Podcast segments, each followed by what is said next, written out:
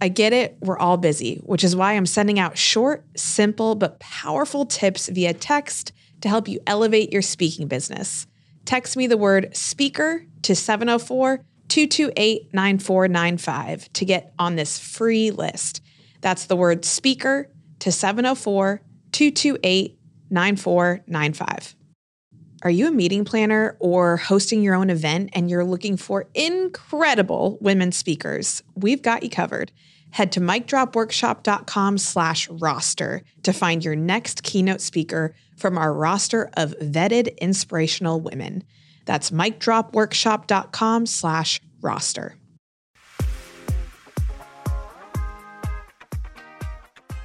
What's up, everybody? It is Jess Ekstrom, and welcome to Business on the Bright Side, the podcast where you can learn how to make a living and make a difference at the same time. Life is short, and so is my attention span, so let's get started.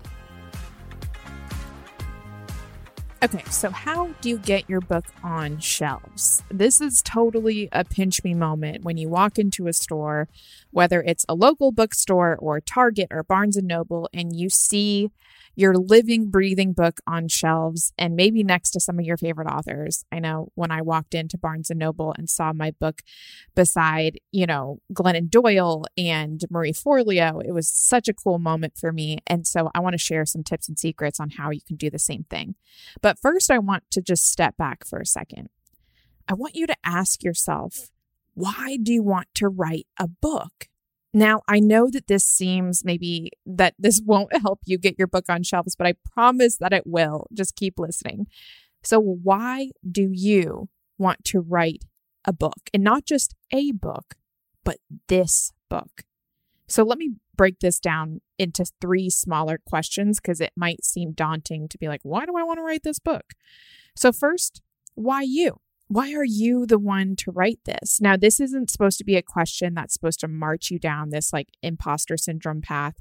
I want you to think about why you are the person that should be writing this book based on your life experiences, based on what you know, based on what you're passionate about. Why are you the author of this book? Then that second question is why this topic? Why this transformation? Why this category? Why does this topic matter to you? And then that third part of this question is why now? This is the big one. Why now is something that you can pitch to agents, to publishers, to stores as to why people need to read this book in this current climate. Stores want to carry books that also have a relevancy to them. They want to carry things that people need in that moment. So, why you? Why this? And why now? These three questions are going to help you get really clear on what it is you have to offer, why it can be packaged in a book, and how it can help people right now in this moment. And then you can take all that and start working on a book proposal. So, a book proposal is basically like a business plan for your book. And this is typically made to get a publishing deal, but it can also be really helpful just as a roadmap, even if you self publish. But I will say that getting a publishing deal is one of the best ways to get your book on shelves in stores.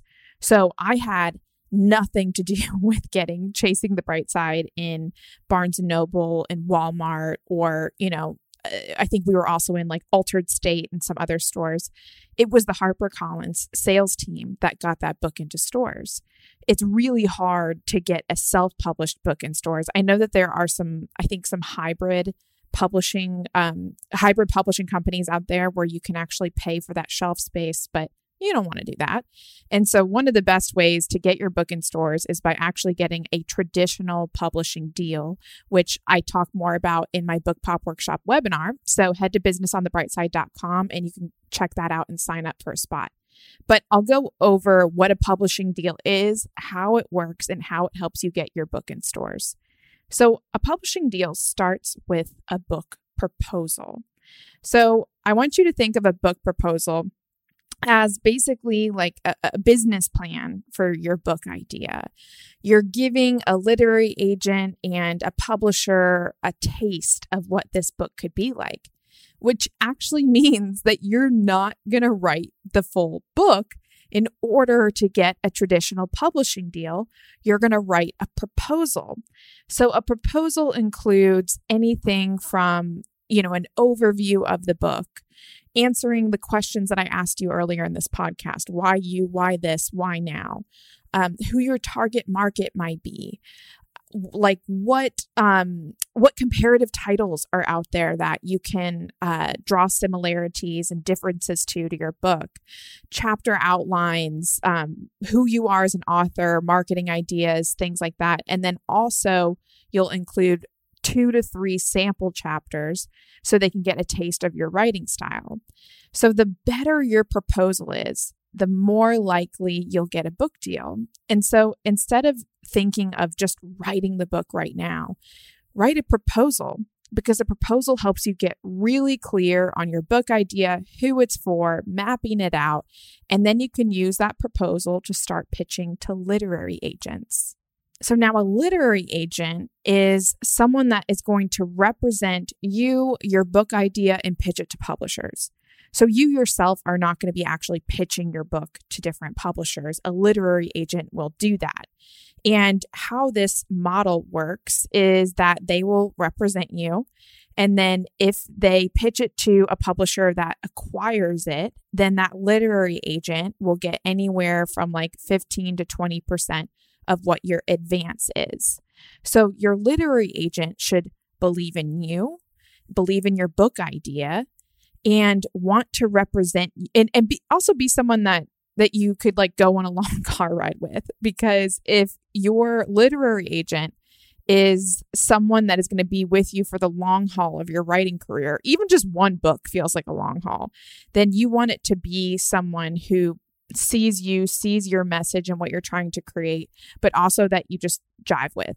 So I had a lot of a lot of meetings with literary agents, a lot of who rejected me. But it wasn't until I met the literary agent that I now use today, Karen, who represented Chasing the Bright Side, that I was like, oh, this is what it's supposed to feel like. She actually had the idea for chasing the bright side before I even did. Like that's how much she saw kind of through me and and what I was trying to create.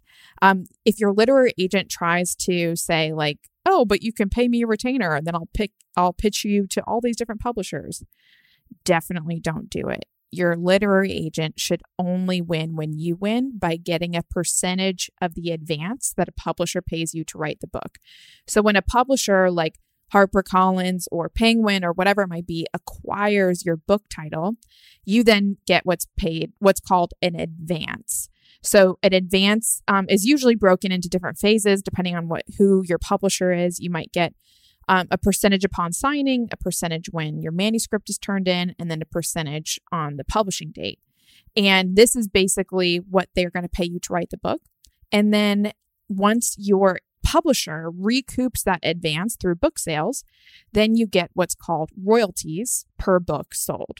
So it's a little bit different of a financial model than self-publishing because self-publishing you're up you're putting a lot of the cost up front but then you're getting a higher percentage of money per book sold, but you're not getting an advance to write it. So there's different ways that you can get your book out there depending on what you want the financial model to be. And if you are in it for the long haul and want to put a little extra juice in to get that publishing deal, in my opinion, having done both self-published and traditionally published, I think it's it's worth the wait and it's worth a little blood, sweat, and tears to get one. Have you ever thought about starting a podcast to build your brand and get speaking reps? But then you realize, actually, wait, that sounds like a lot of work. For Amplify, we use Earfluence, a full service audio and video podcast production company. While anyone can and should start a podcast, I recommend you stay in your zone of genius and leave the podcast production to the experts. You can schedule a free consult today by visiting earfluence.com slash amplify. That's earfluence.com slash amplify.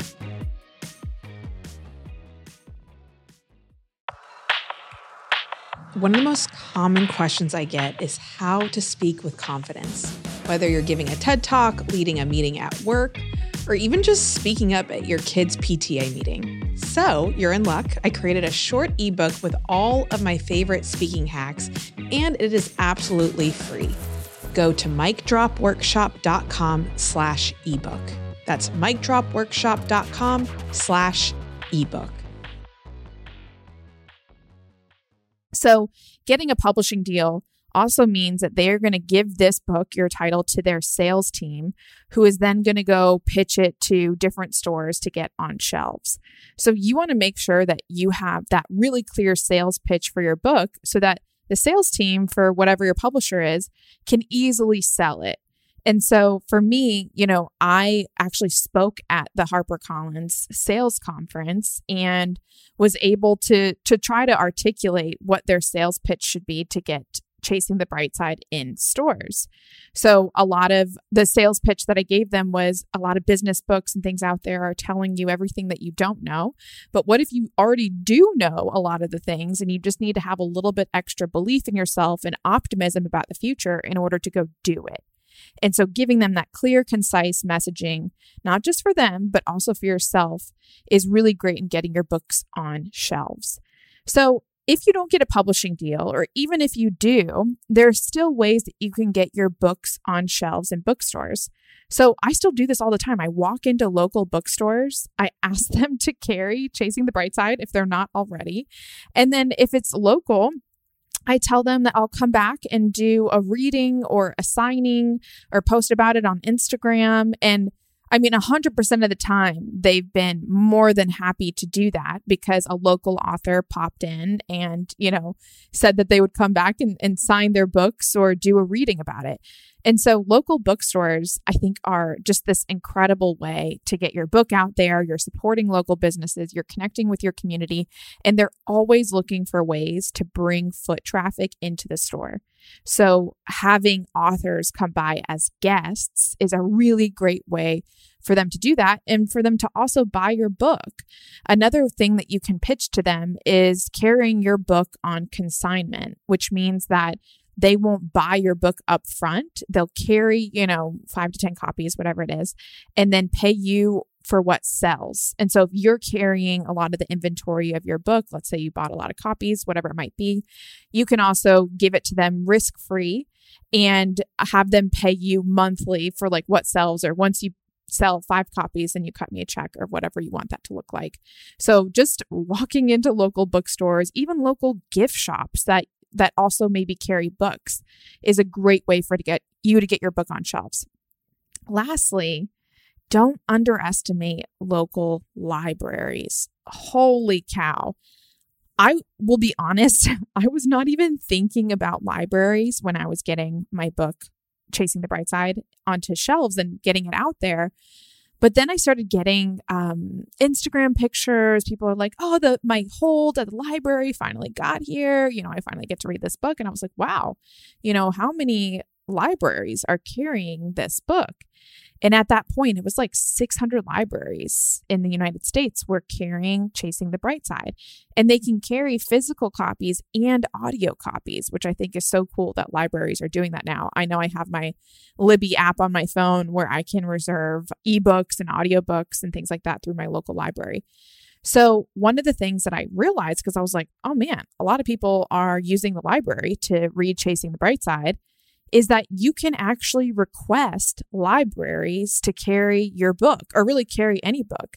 So call your local library, or sometimes when you go onto their website, they have a form where you can submit a request for a book and ask them to carry your book. You can also do the same thing that I suggested with bookstores. Ask them if they want to do a reading or a signing at the library. Again, they're always trying to host community events, get people in the door. So offer up your your reading and your services. Or better yet, in addition to that, tell your people on social media or tell your friends and family to call their local library and request their book. So I did that once I realized that libraries were a big part of the spread of chasing the bright side. I put on social media, I sent out an email. I was like, "Hey everyone, like call your local library or go to the website, fill out that form, see if they'll request it. And now Chasing the Bright Side is in over a thousand libraries across the country. And it still warms my heart when I see someone that's like, I'm overdue on my library because I can't put this book down. I don't want to return it. And um, it's just such a cool feeling. Okay, so to recap how to get your book on shelves, first, I want to ask yourself the three whys why you? Why this? Why now? The second thing I want you to do is write your proposal so then you can get a literary agent and potentially get a book deal. If this seems really exciting but also super scary to you, definitely head to the show notes on this episode on businessonthebrightside.com. The third way to get your book on shelves is walk into local bookstores and just pitch it. And the fourth way is calling your local library or empowering your community to call their local library and get your book on shelves. So I will leave you with this only write a book if you want to leave your readers better after having read it. And next week on Business on the Bright Side, we talked about is your book idea a book or a blog post? So tune in every Monday, you and me. Let's do this.